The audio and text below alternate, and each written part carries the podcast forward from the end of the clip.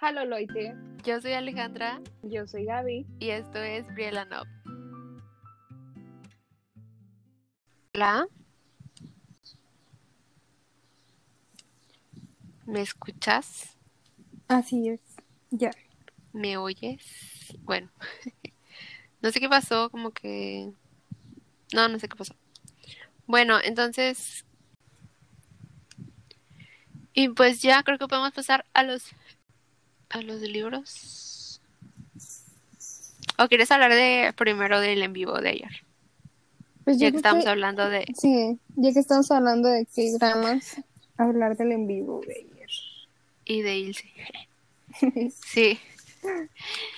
Nos va a cobrar regalías por estar hablando de ella.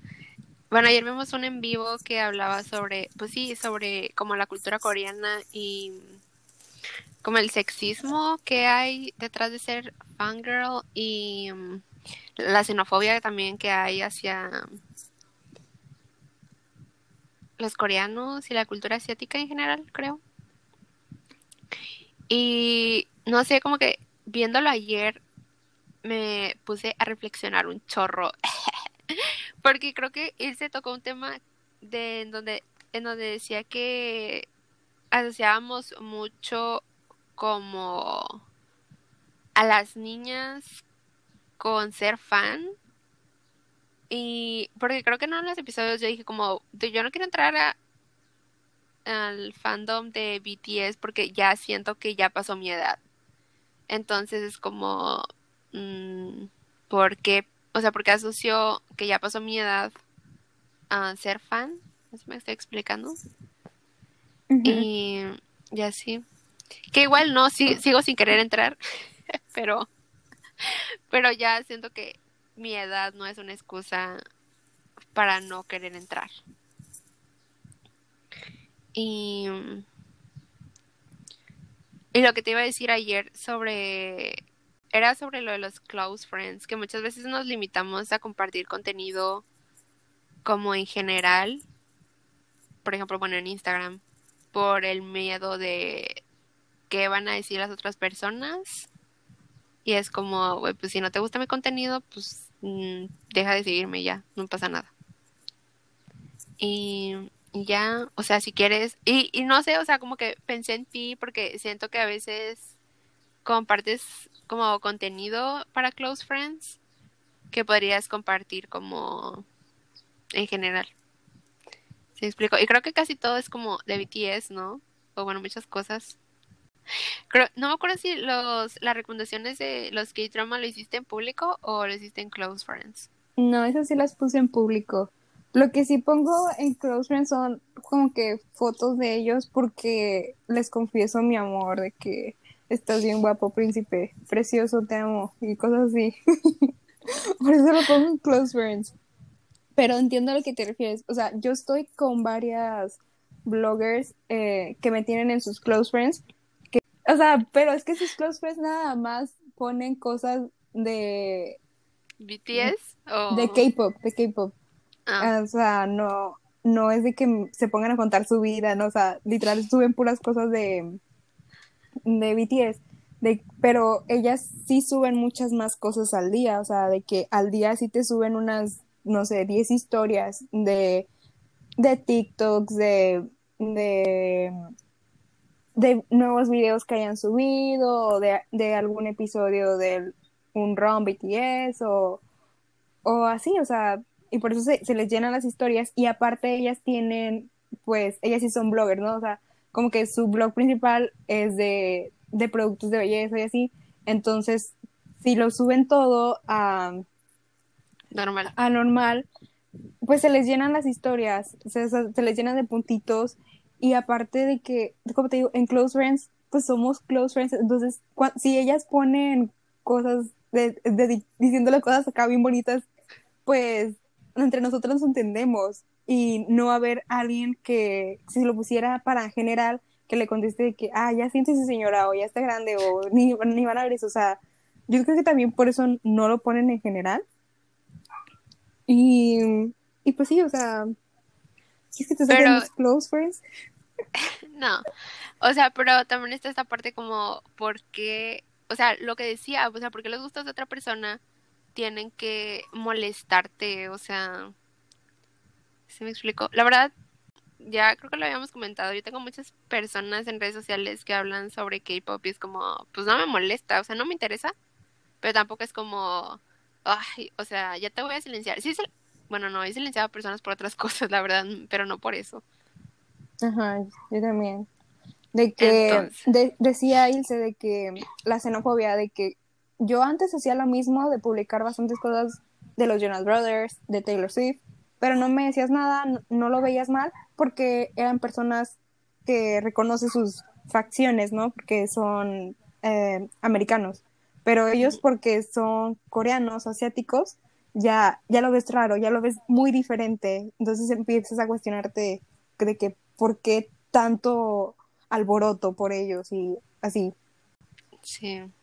Igual al principio sí es difícil identificar quién es quién. Bueno, más en, o sea, bueno, al menos creo que en los grupos grandes, en los grupos de K-pop, bueno, a mí todavía me cuesta un chorro de trabajo, o sea, sí. necesito como estar viéndolos constantemente para ya como identificar quién es quién. Es cuestión de que te acostumbres a las facciones, porque por ejemplo, yo cuando empezaba a ver un K-drama, ni siquiera identificaba a los principales, o sea, me tomaba unos cuatro capítulos poder decir, ah, esto es la personaje principal. O sea, sí me tenía que poner a pensar, ¿quién es ella? Ah, es la, principal. Y los nombres, o sea, me los aprendí yo creo que los últimos tres capítulos. Y ahorita ya sí, desde el principio les agarro la onda. Aunque no me sepa su nombre, ya sé quién es quién, de que, ah, este es eh, el amigo de este, o este es el, este, y ya. Pero sí, es cuestión de que te acostumbres a las facciones. Una vez que te acostumbras, pues ya puedes ver de que, ah, pues no se parecen, pero es cuestión de aprenderte los nombres. Por ejemplo, si ahorita empiezo a ver otro grupo, igual y no me voy a aprender sus nombres, pero pues es como si me quisiera aprender un grupo de personas con facciones occidentales, porque pues tienen facciones conocidas, y, pero ya también me acostumbré a las orientales, entonces es, me tardaría lo mismo en aprenderme los nombres, pero ya distingo que pues no se parecen tanto. Sí, sí, sí, sí, concuerdo totalmente. A mí también me cuesta un poco de trabajo eso, pero, o sea, más cuando, por ejemplo, es que me acordé de la de cuando vi la del rey, esa, ahí sí me confundió mucho, o sea, porque eran muchos personajes y luego eran las mismas personas haciendo dos papeles y era como... Nada más les cambiaban el peinado. Sí, pero sí, o sea, bueno, por ejemplo, en el que vi, en los dos que vi ahora ya, o sea, ya sí quién es quién. No me sabía sus nombres tampoco y algunos se me olvidaban, pero sí. Sí, los nombres son muy difíciles porque pues no estamos acostumbrados a ningún nombre de ese tipo. El único nombre de Startup era el Alex, porque se venía a Estados Unidos. sí. Ese sí, sí lo ando manejando. Sí, y aparte, o sea, tampoco sabemos pronunciarlos. O sea, porque no es como que sea la misma pronunciación. Ah, yo quiero decir algo. De que en el, estábamos en el en vivo y estaba leyendo los comentarios y una, una chava dijo de que una vez que empecé a ver, empecé a escuchar K-pop, me, me pregunté por qué antes me conformaba con tan poco. Y es lo que comentaba, dice, la interacción fan con artista. Nada que ver con lo que nos muestran los artistas americanos o ingleses. Como que, sí es cierto, o sea, oh my god, o sea, por ejemplo, amo a Harry, amo su música, pero cada cuando publica algo de que, ¿qué onda? ¿Cómo están? O aquí haciendo algo, ¿no? O sea, y lives nunca en su vida, ni siquiera sabe qué es eso, yo creo. Entonces, pues no hay mucha relación con sus fans. O sea, no dudo que en un concierto sí se sienta esa relación, pero pues no va a ser concierto cada, cada semana, cada mes. Entonces, no, o sea, no hay esa conexión, no, no, no puedo. No sé, no sé por qué me conformaba con tan poco antes, yo también. Yo la verdad no sé, o sea, es que no sé, ya hace mucho que no estoy en un fandom. O sea. En un mm, fandom vivo. en un fandom, o sea, obviamente, o sea, es que yo ya estoy como acostumbrada a no tener relación con ellos. Es como, Pues sí, No es sé. lo malo que estamos acostumbrados a poco. ah, no, ajá. Porque, pues sí, o sea, yo estuve cinco años sin escuchando One Direction y así, sin que estuvieran produciendo música nueva como grupo.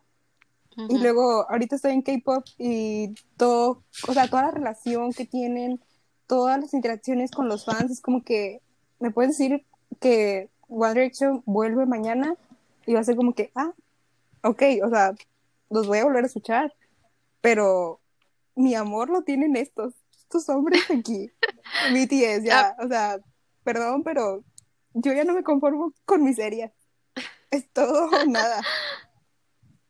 Sí. No, aparte, o sea, siento que si regresaran, no, o sea, no, no habría como esa relación. Creo que la relación más cercana que hubo fue cuando hacían los videodiarios, probablemente. Y ni siquiera estuvo en esa época. Yo tampoco. Entonces, no sé. Pero, por ejemplo, este Liam sí ha hecho en vivos y Niall también y la verdad es que no me llama la atención. O sea, los quiero mucho y todo. Tiene mi corazón, pero no, no sé, como que ya no, no me llama la atención estar viéndolos porque no hacen nada. Están tocando la guitarra o hablando, es como que me- no sé, ya. Y Entonces, no sé, siento que ya no sería buen fan de nadie. Como que me gusta solamente escuchar la música y ya. Perdí el espíritu. Únete al K-pop, amiga. Vas a recobrar todo el espíritu, vas a rejuvenecer, ¿Qué estás tratando de decirme? te vas a elevar. No, gracias. Todavía me rehuso. Esto va a durar como mil años. Ajá. Si quieres hablar de los libros todavía. Ay. Oye, no leí para nada. Carajo. Bueno, igual el de 13 Reasons Why lo dejo para cuando haya visto la serie, porque me la voy a ver. Ah, ¿No lo habías visto? No, o sea, es que hace muchos años, cuando todavía, bueno, cuando empezaba a leer, lo vi, el libro. Y estaba buscando como versión en español, pero nunca la encontré. Y la verdad es que en ese tiempo no leí en inglés. De hecho, comencé a leer en inglés este año, creo, o el año pasado. Entonces, pues ya, o sea, nomás quedó ahí como que cuando lo vea lo compro. Y después de leer la serie y no me la vi porque quería primero leer el libro. No la he visto. Pero ahora la voy a ver en las vacaciones. Ya van a ser vacaciones. Ya, son vacaciones. Voy a hablar sobre el Jardín de las Mariposas porque ese ya tiene bastante que lo leí, creo. Como, bueno, como dos semanas. Y ese libro trata sobre, bueno, es ficción. No está basado en un en hechos reales, según yo. Pero trata sobre es la sobreviviente de un señor que se dedicaba a secuestrar adolescentes y después las metía a un jardín. O sea, era como un edi- sí, era, era como un edificio que tenía sus cuartos y adentro de ese edificio había un jardín como adentro. Entonces, pues ya, o sea, las secuestraba y las llevaba ahí, pero las violaba y las convertía en mariposas. Y el concepto de mariposa, no sé, es que, bueno, te lo voy a contar. Les, o sea, les tatuaba una mariposa en la espalda y esas eran como las mariposas para él. Entonces, pues por eso se llama el jardín de las mariposas, porque las metí ahí. Y ahí andaban. Pero, o sea, como que tiene, en la estancia ahí tiene fecha de caducidad. O sea, llega, un, tienes una edad y ya no puedes estar más en el jardín. Y, y ya no voy a contar qué les pasa cuando se mueren, pero eh, da miedo. O sea, yo cuando leí dije, what the fuck. Y está muy bueno el libro, la verdad. O sea, creo que nunca me hubiera pasado por mi mente como que alguien hiciera algo así. O sea, secuestrar adolescentes para tatuarles mariposas en la espalda y luego matarlas. Bueno, sí, pero no queda ahí. Entonces, no sé, está muy bueno. Lo recomiendo 100%. Y lo que me gustó, ah, aquí va. O sea, yo pensé, o sea, en algún momento dije, ¿qué tal si romantizan el hecho de que este güey esté secuestrando adolescentes? Y no, o sea, me gustó mucho porque no, o sea, no lo romantizaron. Claro que sí mencionaron como hay personas que son secuestradas y llegan aquí y terminan teniendo síndrome de Estocolmo, pero la protagonista no sufrió de eso y, eso me gustó, o sea, como que hubiera dos lados de la historia, pero que me contaran la historia que quería escuchar, o sea, no con síndrome de Estocolmo, porque siento que hubiera sido muy difícil para mí leer esa historia siendo consciente que la personaje que el personaje principal sí quería a su secuestrador. Entonces, no sé, me gusta mucho. Y aparte que no solamente te cuentan así como los hechos de golpe, sino como que te lo van contando poco a poco y también te cuentan como la vida que tenía la personaje principal antes de como llegar al jardín. De eso trata el libro. No sé si me, me expliqué bien, pero... Creo que sí te explicaste. Bueno, me llamó la atención. Ahí me lo prestas luego. Sí, 100% recomendado, la verdad. 10 de 10. Creo que sí le puse 5 estrellas de 5. Y está muy, o sea, está muy rápido también, siento yo que está ligero. O sea, sí tiene partes fuertes, pero no tanto. Que llegamos al final del episodio, ¿no? Yo sí leí dos libros, ¿qué te pasa? ¿Qué? ¿Leí dos? Ah, sí, Pues los dos chiquitos que me prestaste. sí, es cierto. Bueno, gracias, bye. bueno, ahí los cuentas, bye. no manches, es cierto, adelante. Dude, esto va a durar ahora sí.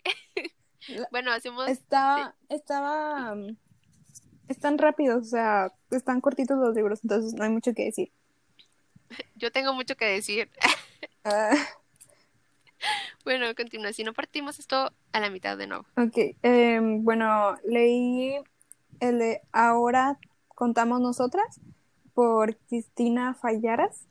Este trata acerca de el movimiento Cuéntalo que hubo en Twitter en 2018, me parece, donde muchas mujeres de todo el mundo empezaron a contar sus historias donde les hacían o discriminación de género o sufrían de acoso sexual o sufrieron de abuso sexual inclusive y se dieron cuenta de que eran demasiadas, de que como en dos semanas hubo tres millones y, o sea, te das cuenta de, de que cuántas personas tienen acceso a, Internet, a una computadora, a Twitter.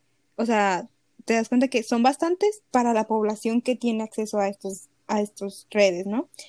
Y te va diciendo todo, todo eso y de cómo juntaron todos estos testimonios, unos archivistas creo que se llamaban, y, y pues sí, ah, ella también cuenta su historia de cuando le mandaron la foto de un pene sin su sin que ella lo pidiera, sin nada, nada más de la nada se lo mandaron, o cuando la despidieron en su octavo mes de embarazo, porque pues después de tener a su bebé iba a tener que tomar vacaciones y pues no.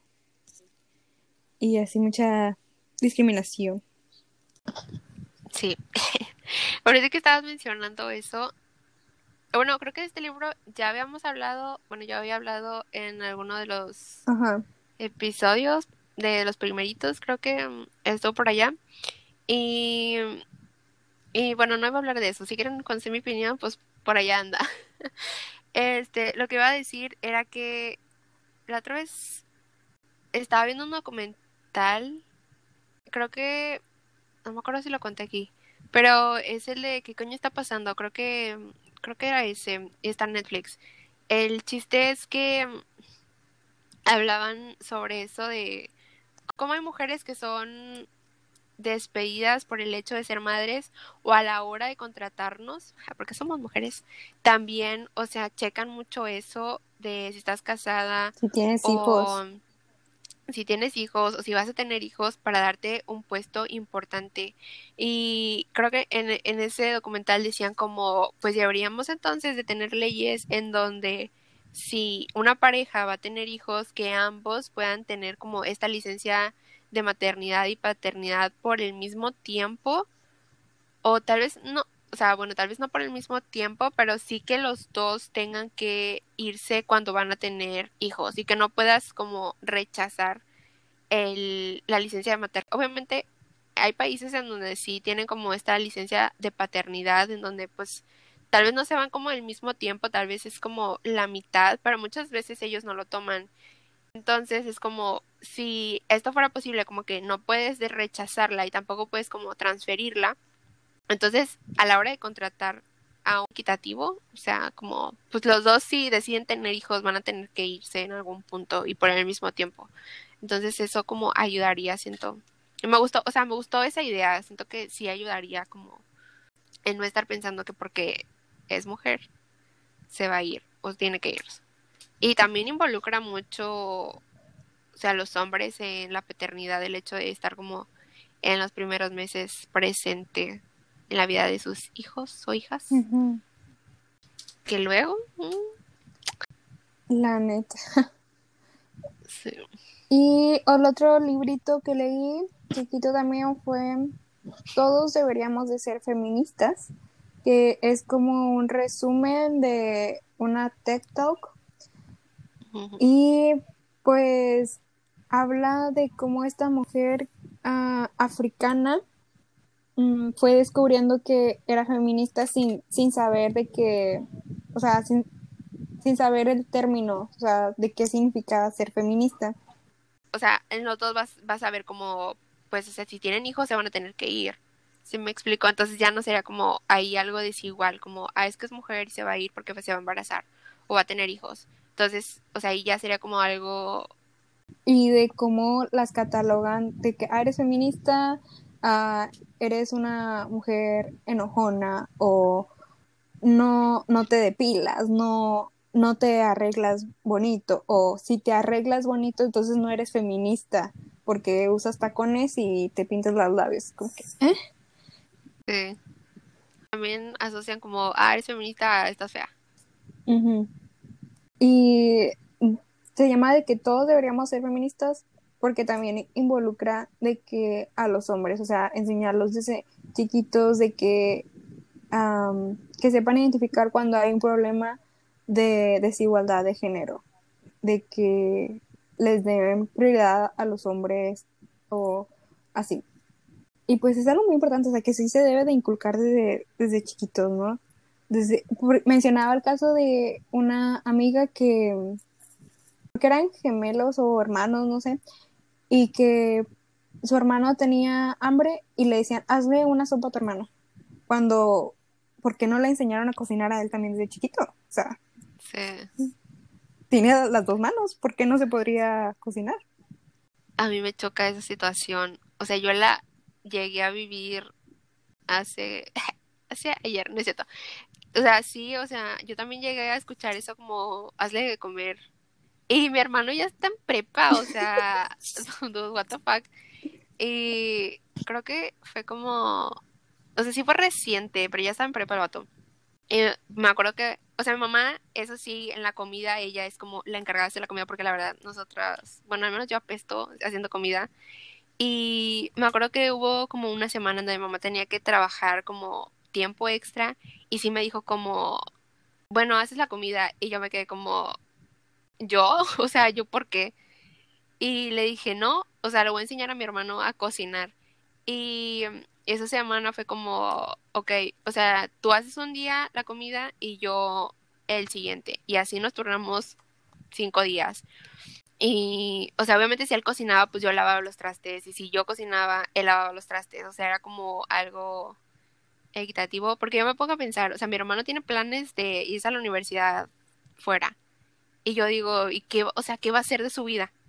No sabe cocinar, o sea, bueno, ahorita ya sabe cocinar más que antes, pero sí me pongo a pensar, o sea, yo sufría por la comida cuando pues me fui, porque pues no, no sabía cocinar y ahora eh, no tanto, pero pues ya me las arreglo, vaya. Y sí, pues ya, pero sí me chocaba eso, o sea, que me dije, todavía me choca que me digan cocina. Es como, ¿por qué me dices a mí? ¿Porque soy mujer acaso? ¿Tengo alguna habilidad especial? ¿Nací con algún don acaso que me permita cocinar? O para que se sirvan. Es de que la esposa le sirve o así. uy, no, a mí eso, me pasa aquí en mi familia todavía de que le dicen a mi tía de que, ah, sírvele a, a tu esposo y así. Que se pare. ¡Párate! Sí. No, fíjate que, bueno, aquí en mi casa es, cada quien se sirve su comida y en la estufa. Pero sí he notado que, por ejemplo, cuando voy a casa de mi, de mi tía, este, pues ellos, o sea, ya estamos comiendo, ¿no? Y tengo un primo que siempre llega bien tarde a comer. O sea, ahí está en la casa, pero siempre llega tarde a comer. Y es como, lo, y lo he notado con mi mamá y con mi abuela, o sea, de que les dicen, ya llega el vato, y mi mamá le dice como, ¿te sirvo? Y, y él le dice como que sí.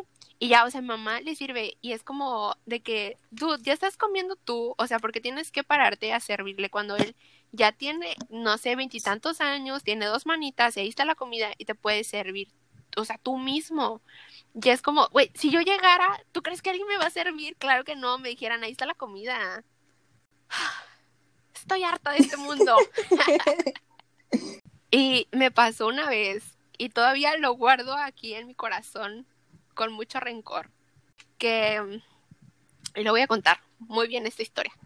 Hace, no sé, unos años estábamos en casa de mi abuela porque yo había cumplido años y pues compraron pastel, la cosa, y éramos puras mujeres y llegó un amigo que siempre en mi cumpleaños me regalaba flores. Y creo que con esto ya varias personas van a saber quién es.